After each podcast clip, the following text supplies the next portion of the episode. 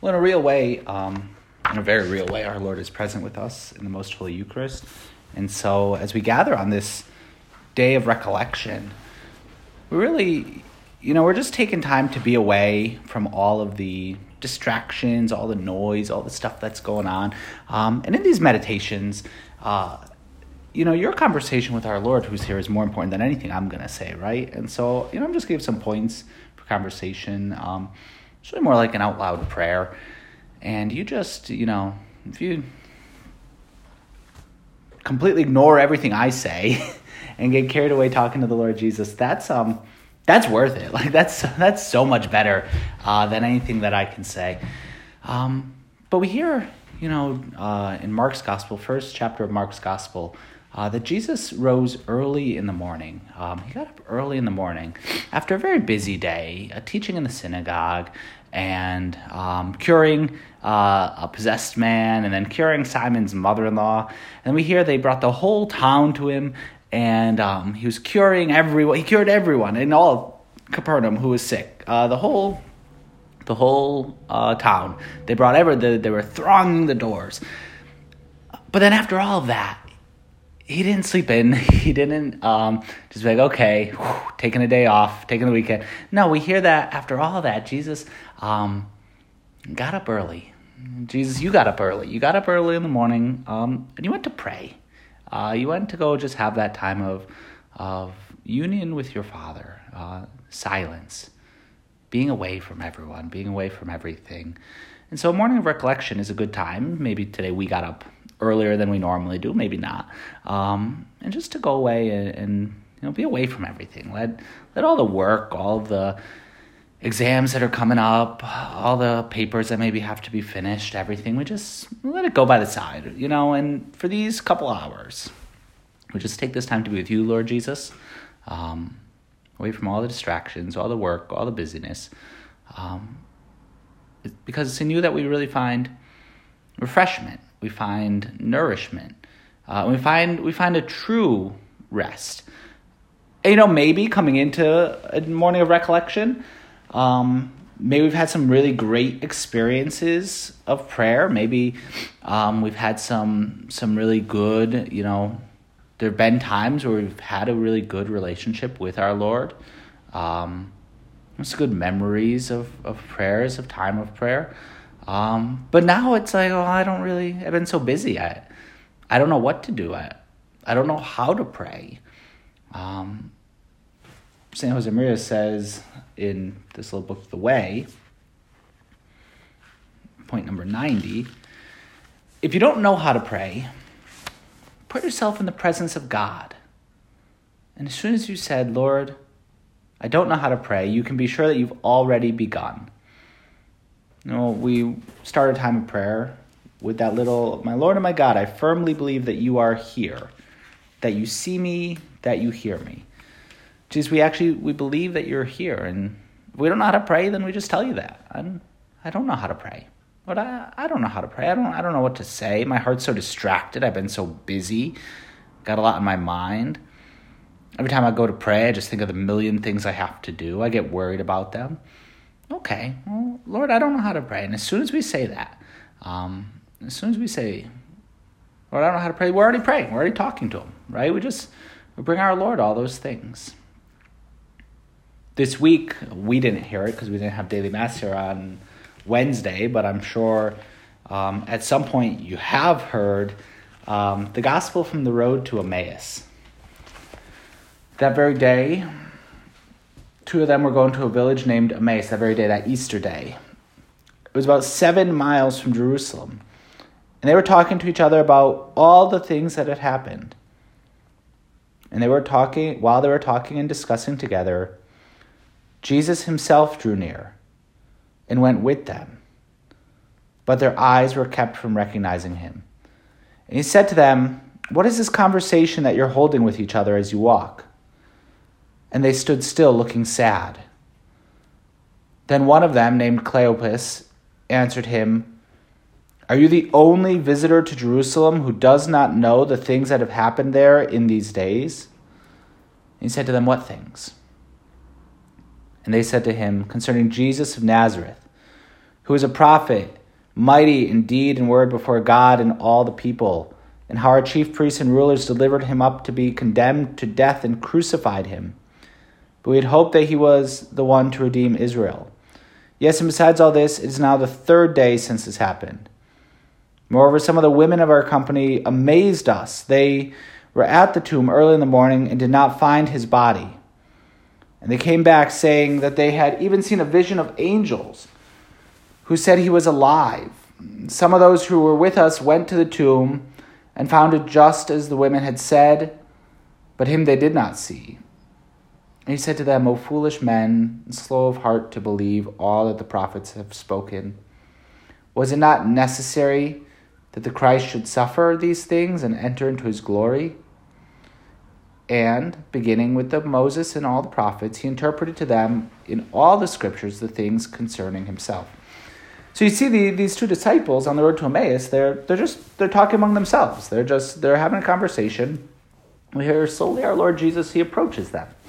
And he, he just asks them, what, what are you talking about? You know, our, our prayer doesn't have to be, um, it doesn't have to be nice, pious words and beautifully written, you know, poetic uh, expressions. Rather, they're just, you know, they had thought that Jesus was the Messiah and they he was killed. And they're, they're just, they're concerned about that. They're talking about it. They're, they're upset. And he just draws near and he just starts to talk to them. And, you know, again, that, that's what happens in our prayer. That um, the Lord draws near. Jesus, you draw near to us. And you just begin to talk to us. And, you know, we just start by talking about the things that are on our mind. Uh, what's what's bothering us, what what we're upset about, what's what's not going the way that we thought it would. We just talk to you about it. Slowly as the Lord draws near, the conversation goes from just being between two people to being between three. But that third is God, and that changes everything. Changes it from just conversation to prayer. And so in a real way, that's what this day of recollection is meant to be. That all those things that are on our mind, all the things that we, maybe it's just a conversation with ourselves, that I've just been running over these things again and again and again in my mind. Well, today, Lord Jesus, you draw near to us and you, you just ask us what we're talking about, and we just talk about it with you. Again, going back to St. Josemaria, read point 90, looking at point 91.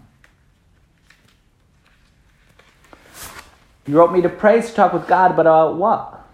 About what? About Him and yourself. Joys, sorrows, successes and failures, great ambitions, daily worries, even your weakness, and acts of thanksgiving and petitions and love and reparation. In short, to get to know Him, to get to know yourself, to get acquainted, to get acquainted with God. Um, just have that quiet time to talk to Him, to get to know Him um, to learn more about Him, learn more about our Lord Jesus. So, Jesus, the best way to get to know you is just to talk to you. Uh, that we talk to you in this time of prayer, talk to you throughout this day. We talk to you as we read the scriptures.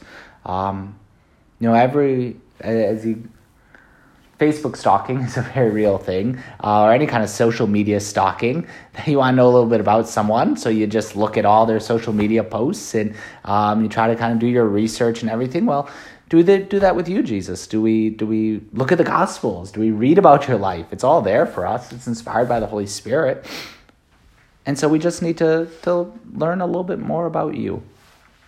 Uh, to turn to you more, to to try to learn everything we can. We should read the Gospels um, every day. Jesus, we should read about you every every single day, and so. Um, in this day of recollection, know, having our New Testament, maybe we should just try to read through some of it. Mark's gospel or John's gospel are a little shorter, easy to or to access, but who knows? Whatever, whatever kind of speaks to us. Just to read a little bit about the Lord Jesus, and you know, when we pray, um, one of the a beautiful way to pray and to get to know Jesus is to actually imagine the scene, right? Because it actually these things actually happened. So that that day that on that walk to Emmaus, what what did that look like? So they're walking on the road seven miles from Jerusalem. And were there other people walking that direction? Was just like a like a highway? Like was there a bit of, of traffic at times? Was there was there a crowd or was it kind of alone? Um, well, what was the temperature like? Right? Is it nasty rainy day like today, a little chilly, or you know, it's April ish in Jerusalem. Is it warm? Is it um, sunny? You know, what's what's it like uh, there? Using our senses, our imagination, and just um, really, the, it actually was something historically that day. was either nice weather or not nice weather. Like it, it actually was. But um, to consider that in reality, and those two who are talking, Cleopas and whoever he's talking to, we don't even know. But even as you pray, that could be you. You know, you're there, you're talking to Cleopas, and Jesus just comes on up, and what does he look like? You know, what's he like as they're as they're walking? Are they have walking sticks? Do they have luggage that they're carrying with them? They're just swinging their arms around, kicking rocks along the way with their sandals, you know, what, whatever. But we use our imagination we enter into Scripture. It becomes real, it becomes alive. We should do that. You know, we, we know our faith teaches that the Holy Spirit is the primary author of Scripture. The Holy Spirit is the primary author. Matthew, Mark, Luke, John, St. Paul. They're secondary authors. They're, they're real human authors, but the primary author, who wrote the Bible? The Holy Spirit. The Holy Spirit's the author of Scripture, and the Holy Spirit is present to us. In our baptism, we receive the Holy Spirit. The Holy Spirit dwells in our souls. And so we ask the Holy Spirit to be present to us. We, we pray, you know, come Holy Spirit. We, we ask the Holy Spirit to enlighten the scriptures for us. The Holy Spirit wrote, it's talk to the author of the book, right? I'm um the seminar I was at this week, we're talking a little bit about Flannery O'Connor and the works of Flannery O'Connor, and there's so like many layers to it. There's so much symbolism. Flannery O'Connor is an incredible writer, but sometimes for for a bit of a thick person like me, it's a little it's a little rough, right? It's a little rough to get into it. But if I could like talk to her, if I could be like, "Hey, Flannery, what did you mean by that? What did you mean by this? What, oh, well, no, Father Casey, you should look there, and you see like that symbolism running through. Like, if I could talk to her, I think I would really like her books. Um, but she's dead. Um, but God's alive, right? God, God's alive, and so let's you talk to the Holy Spirit. He has the Holy Spirit to to inspire the reading of Scripture. He wrote it, right? The Holy Spirit wrote Scripture, and so we should never read the Bible just like you know, a dead book, but rather asking the Holy Spirit to, to enlighten us as we go through and as we read. And all this, um, all this is meant to then just be based in, in a real relationship of love. Um, that on this day of recollection, we should have a time for rest. Um, but there should also be a desire, you know, we want to get to know you, Lord Jesus, because we want to love you um, in a radical way it's only radical love for Jesus that works, right? Jesus, Jesus can't be loved. We can't love you with half of our heart. We can't love you part of the day. Um, we have to love you with everything that we have, and so um, we really ask our Lord um, to inspire in us that that radicality, that ambition to be um, incredible disciples. Um, Saint Therese said, "To love you like you've never been loved before." Like Jesus, I want to love you like you've never been loved before. Um, as I get to know you. You know, you want to love someone, you got to know them more. So as I get to know you through prayer, through reading scripture, inspired by the Holy Spirit, then I want to love you more. I want to love you like you've never been loved before, Jesus. That's my love, right? That's that's that's my love that I can give to the Lord. And so, um, again, just one last point um, from the way here. You know, because we have a world that's very I want to be the best, right? If I'm a lawyer, I want to be the best lawyer. I want to be the best politician. I want to be the best engineer. I want to be the best teacher. Well, you're ambitious for knowledge and for leadership. You want to be daring. Good, fine. But let it be for Christ, for love. What if we as Christians were, were daring and ambitious for love?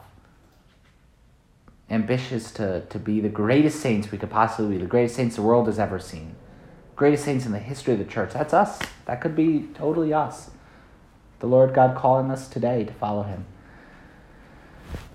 And so, as we set out on this day of recollection, this time of, of prayer, of quiet, um, again, feel free to spend as much time. You can spend all day sitting here in the chapel or sitting in one of the other rooms. Um, but let everywhere, wherever you are in the house, let it be with the Holy Spirit. Let it be with our Lord, getting to know Him just spending this quiet, quiet time, letting the other distractions go by the wayside.